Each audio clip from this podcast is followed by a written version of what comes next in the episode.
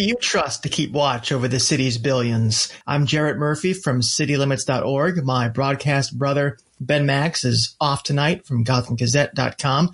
But now let's hear from another Democrat in the race. I'm very pleased to be joined by Brooklyn City Council member Brad Lander. Mr. Lander, welcome back to Max and Murphy. Thanks so much, Jarrett. It's great to be with you tonight on this very momentous day. Yes, very momentous for a lot of reasons, and not just because Brad Lander's on Max and Murphy. There's something else happening in Washington too. I've heard.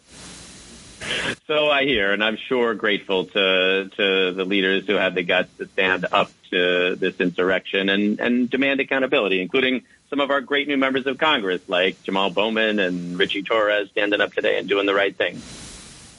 So you have represented your district, your Brooklyn district in the council since 2009. You're the deputy leader for policy. You're the co-founder of the council's progressive caucus. Uh, you've been a, a, major player in the past few years. And on your website for this year's race, you have a tab that says, why comptroller? So address that for us. Why is comptroller the office that uh, makes sense for you? And why are you the guy that makes sense for it?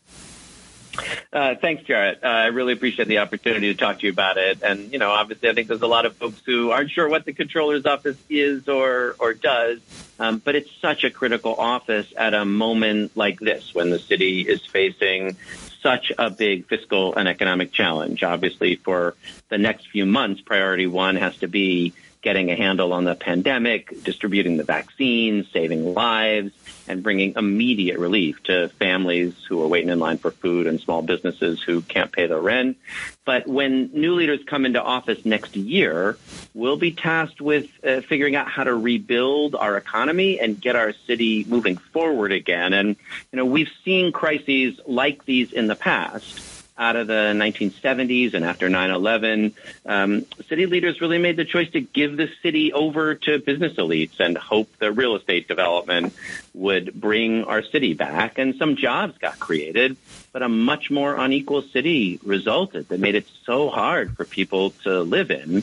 Um, but our history has better lessons too out of the Great Depression and again after World War II, city leaders invested in the subways in CUNY, in Mitchell-Lama housing, and those investments build a platform for shared economic growth that served our city really well for decades.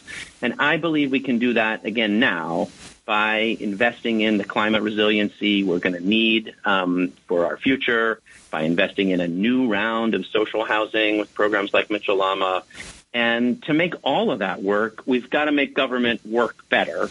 Um, and that's why I'm running for controller. The controller is really the job about seeing our economic future, seeing the long-term risks we face, and then demanding that government work better to deliver on the promises it makes because, um, you know, government can't deliver on any of that when city agencies are run poorly, when corruption runs rampant, when there's mismanagement. Um, and that's what you turn to the controller for as the city's chief fiscal officer and the city's chief accountability officer. And this is a really urgent time for both those tasks. Talk about the sort of underlying skeleton of the city, the financial strength of the city, uh, or or weakness. You know, when you look at how the budget has grown in recent years, um, when you look at decisions about uh, how much debt the city's taken on, do you feel like the um, the basics, the fundamentals of the city's finances are very strong? Are they problematic? Um, are there steps that should have been taken the past few years to shore them up for emergencies like the one we're facing? What are, what are the kind of guts of the city's finances look like to you? Absolutely. And obviously, when you face a pandemic like the one that's uh, hitting us, you know, every city and state around the country are getting really devastated.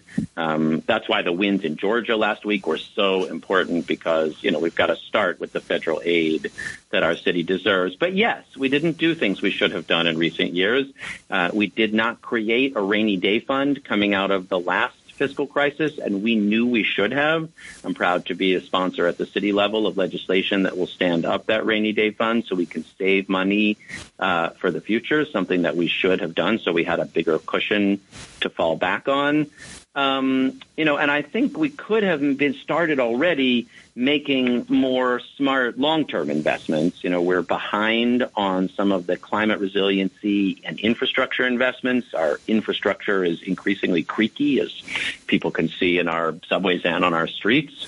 Um, and I do think that's going to have to be a stronger focus in the years ahead, not only on the hard choices around the operating budget and how much we can afford to spend in a city where we have to cover all of our expenses with our revenues, but how we really focus on the long-term infrastructure investments that our city needs as a platform for growth, um, and especially as we're facing the climate crisis. Do you think the rules of the game have changed as a result of COVID? I think that's a topic a lot of people have discussed over the past year. You know, for many years, we've counted on the city, for better or worse, having a growing population. For many decades, obviously, the city's economy has been built partly around people from areas outside the city coming to offices here to work and spend money and all the economic activity generated by that. Do you think any of those fundamentals, once the COVID crisis has passed, will be changed forever? Are we dealing with kind of a different landscape than we did before? I guess I think about it a little differently. To me, it's what choices can we make to put the city in the strongest position to have the most durable just, and sustainable future. I think if we just look backwards and say, you know, will we have the big banks or, you know, the, the folks that lined Midtown before um, and pine away for them, you know, you'll miss, you know, you'll lose what happened in the past that's changing without leaning into the future that's coming. So I think it's worth looking at what the places we hope for growth are. I'm really glad that that new Cornell Tech campus has opened on Governor on Roosevelt Island. Um, that's going to try to help create a great new platform for jobs, fill up the Brooklyn Navy Yard with the next round of sustainable innovation and um, you know the kinds of companies we need for the future. Um, you know, I hope Broadway you know comes back big and strong. But there's new forms of art and creation and creativity. And of course, we want New York City to be the place that is building on that, that is a place of vibrant creativity. But we need to do it in a way that shares that prosperity and those benefits better than we have done in the past. The, you know, post fiscal crisis and post 9-11 recoveries lean too much in on Wall Street. Um, and as a result, uh, gaping and widening inequality left too many people behind. So um, you know, rebuilding that strong safety net, uh, building a more equal economy, and leaning into a future where New York is still a vibrant hub and can be even more because more people have an opportunity to participate in that economy whatever that is, whether that's, you know, kind of climate investments and rooftop solar and the Green New Deal, whether that's the next round of, of creative production and arts and culture and music, um, or whether those are just the small businesses that fill up our neighborhoods with, uh, you know, culture and food and energy and services that come from people all over the world. That's the city we want, and, and we can have it if we invest in it and build it together in smart ways. Do you think that the fear that uh, wealthy New Yorkers uh, who pay uh, you know a significant share of the city and the state's tax revenue that they might depart uh, is that something to worry about? I mean that that model that we have come to use of of for good reason taxing the wealthy to pay for a fairly extensive set of services in the city. Um, it, it obviously hinges on on the wealthy being here. Is there is there a danger that that model will have to be rethought? I guess I think there's a bigger danger on the other side. If we starve our city of the investments that it needs, if you let the subway get run down, if you don't keep our public schools good, and CUNY is a place of vibrant uh, energy that people have an opportunity to get that higher education and, and produce something that nobody would have seen before, you're going to guarantee a shrinking city. Like I think, you know, that's what austerity choices do is put you on a path to shrinkage. And what we need to do is be on a path for shared growth. And yes, that involves some shared sacrifice. You can't have an economy as unequal as it has been, that's going to be an equal platform for lots of people to thrive. And I guess what I would say is I believe the vast majority of New Yorkers, including the vast majority of wealthy New Yorkers, want to be in a city where everybody has a good, strong social safety net and everybody's got an opportunity to really create and contribute. And I think by leaning in with that model, we have a much better chance of getting a vibrant future. And I think if we go instead with an austerity approach because we're afraid of a few people leaving the city, what we'll wind up with is a crumbling subway and public schools that people aren't sure they want to send their kids to. Um, to me, we've got a much more vibrant opportunity in the years ahead. Um, I think if you build a city that's resilient for the climate future, that's investing in public education, that's got enough affordable housing, um, you'll have an awful lot of people who want to live here. So, as you have begun this race for comptroller, you've set out some policy ideas in a few different areas. And one of them is, and I think you mentioned this already, climate change. Uh, what do you think, as comptroller, your role would be in advancing that issue, which obviously on the council, you and your colleagues have, have done some significant work. Uh, where do you think the comptroller can take that next? Yeah, the comptroller's got a, a really unique role that I think is especially important in confronting the climate crisis. One job of the controller is to take the long-term view on the city and speak about and help us get ready to confront the risks we take. And you don't need to be a genius to know the biggest long-term risk that we face right now is the climate crisis. And therefore, the comptroller's office has a unique set of tools. So the comptroller is the fiduciary for the pension funds. Um, and with that role, I'll complete the responsible divestment from oil and gas corporations, um, join strategic alliances with shareholders around the country to compel bold climate action by banks and utilities and tech companies, and help address uh, financing gaps for clean energy, um, the controller is the city's chief fiscal officer, and that means conducting a real analysis of what are those financial risks that the climate crisis poses, and how could we do better now to adjust our contracting, our spending, our infrastructure to mitigate climate risk so we actually save money in the long run. Um, and finally, the controller is the city's chief accountability officer. Actually, the biggest agents, the biggest unit of the controller's office is the audit bureau. Um, and I would establish a new dedicated audit team to focus specifically on agency sustainability, environmental justice in our agencies and hold both city agencies and private sector actors accountable to some of the ambitious clean energy targets we set and make sure that we're also on track to make the investments in coastal resilience and climate readiness. So on all three of those roles, um, around the pension funds as chief fiscal officer and through the audits, um, the comptroller's got a really important role to play in helping New York City get on a path to climate resilience and, and a Green New Deal. And as comptroller, I'll help lead the way. You mentioned divestment, and that's a really interesting uh, tool that uh, pension funds all over can use. And the comptroller obviously has been active in talking about divestment in New York City. And you mentioned fossil fuels. That's something the city has committed to uh, divesting from in the past. There have been uh, movements and and I think some action on firearms and tobacco, and obviously in, in, earlier days South Africa and I think more recently Iran. Divestment obviously is is an issue that where the comptroller is uh, exercising a few different um, authorities and a few different um, perspectives and priorities. On one hand, you know the morality and politics of whatever the situation is. On the other, looking at the fiduciary responsibility to let the pension funds grow. And somewhere in between is managing that risk that you talked about. How will you evaluate? You know, we never know what's going to come down the pipe. You could be comptroller and three years from now, another industry uh, becomes targeted for divestment. How will you balance those? How will you evaluate what, what is something that is worth divesting from versus some other form of shareholder activism? It's a great question and a, a, really important one. And I think the one of the words you said is the place to start, and that's that the comptroller's role is as a fiduciary. And the way I understand that is you remember whose money it is. The money in the pension funds doesn't belong to the controller, doesn't even belong to the city of New York. It belongs to the retirees and the public sector workers who will be retiring. Um, and it's the choice of them and their trustees about how to invest it. And one critical goal is making sure they absolutely have the retirement security which they've been promised and to which they are entitled.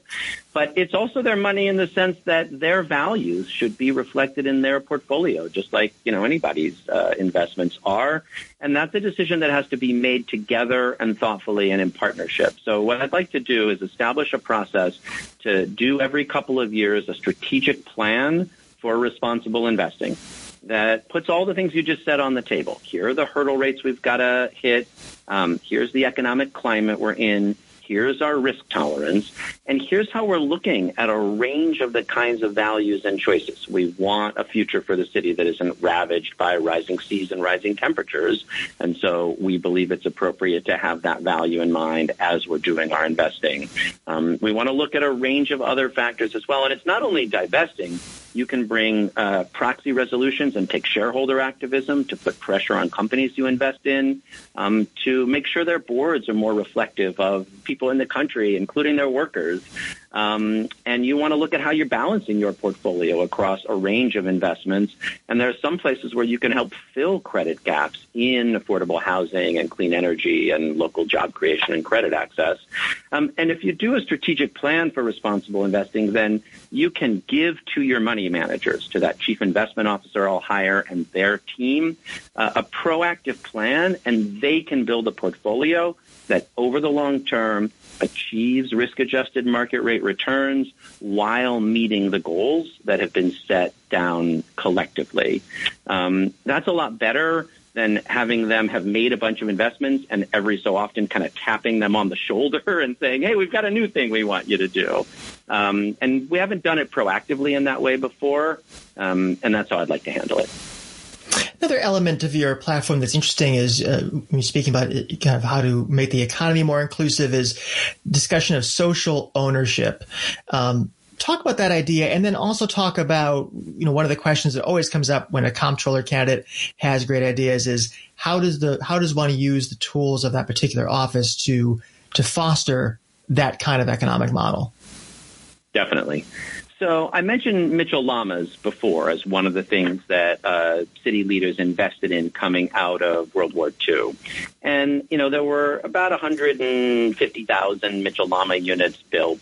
About half were the traditional way we sometimes think about affordable housing, rental housing built by private developers with private owners. And the other half were limited equity cooperatives, co-ops uh, that people own but when they sell, they can't make a lot of money, you know, speculating on the market. They can sell it, you know, to someone that is the same income that they were when they moved in. So you preserve that affordable uh, ownership opportunity for the long term. That second model, removed from speculation and, and private for profit ownership, is a kind of social housing. And if you look now, out of the 50% of the units that were rental, about half have gone private, have gone market rate, are not affordable anymore. But of the co-ops, 93% are still affordable. Even though those co-operators could choose in many cases to privatize, they choose to keep the units affordable because they believe that that's important for themselves, their kids, their grandkids, and the city as a whole. So this idea of social ownership that we have a lot of places at Penn South, and Mitchell Lama, um, for economic development at the Brooklyn Navy Yard says, um, let's have some things that are owned in ways that protect them from speculation um, and that could be a community land trust. That could be uh, a nonprofit that owns a supportive or affordable housing development. That could be a limited equity co-op, or that could be something like the Brooklyn Navy Yard that puts the public good first um, in achieving that housing affordability, in achieving that job creation. Um, and, you know, we have a lot of that housing today. A little over 10% of our city's market um, is some form of social housing. Um, you know, here you would include public housing as well as the other forms I mentioned. And I really think we should grow it. In recent decades, our affordable housing efforts have really um, much more been for profitized, where you used to have community development corporations getting a lion's share of the land and money. It has increasingly focused through the Giuliani, uh, Bloomberg, and de Blasio administrations on for profit developers. And then you always have to worry is that unit going to opt out of affordability? Instead of having it in that kind of model that Mitchell Lama creates, a, a co-op that really provides permanent affordability um, and functions as a base for a broader set of people to thrive and succeed. You can't do that with everything, but we've got an awful lot of models uh, where that works, and I think this would be a good moment to to lean into doing more of it. So I need to ask you about a nickname. When I was uh, growing up, uh, my nickname was Jarrett the Parrot, and I think that was because it rhymed, and also because I was something of a teacher's pet. The, the nickname that is occasionally used for you on social media and elsewhere, and it's not particularly friendly, is Brad Pander. Tell me why you think people call you that, and what do they not understand about your vision and what you've tried to do uh, that leads them to think that it's pandering? Well, that's a that's a good question, and I wonder about it sometimes myself. I'll tell you, you know, one of the unusual things people don't know about me is in pre-COVID times I do uh, kickboxing, and there my instructor's nickname for me is B-Rad, uh, which I don't suspect will catch on, but I'm going to try to get my trolls to use in the future. Um, I guess all I'd say is this. I respect people who disagree with the politics I have. It's a great thing about democracy that people have different set of thoughts about how we should achieve these goals. And, you know, I work with a lot of people who are, are Republicans or more conservative Democrats. I represent um, a big ultra-Orthodox community, and I've got friends there who really have very, very different viewpoints than I do. I don't think anyone that knows me, honestly, thinks I'm not uh, speaking from the heart and saying pretty straightforwardly what I think. Um, none of what I've said to you here, or really none of what I've done in office, is you know with some goal of pandering or winning people over you know, I started my career 25 years ago working at the Fifth Avenue Committee as an affordable housing developer, as a community organizer, creating jobs, working on criminal justice reform. Um, and I've been doing pretty much the same set of work with a lot of the same allies over 25 years. So I respect people who disagree, and I think it really takes a city of diverse perspectives to make New York City thrive. Um, but I promise that I say what I believe. I try to work with people honestly, approach people um, in good faith, and, and try to get the work done together. So, last question for Councilmember Brad Lander. If you win this race, you will be inaugurated alongside a brand new mayor, and, and that mayor will be facing potentially a very, very challenging situation.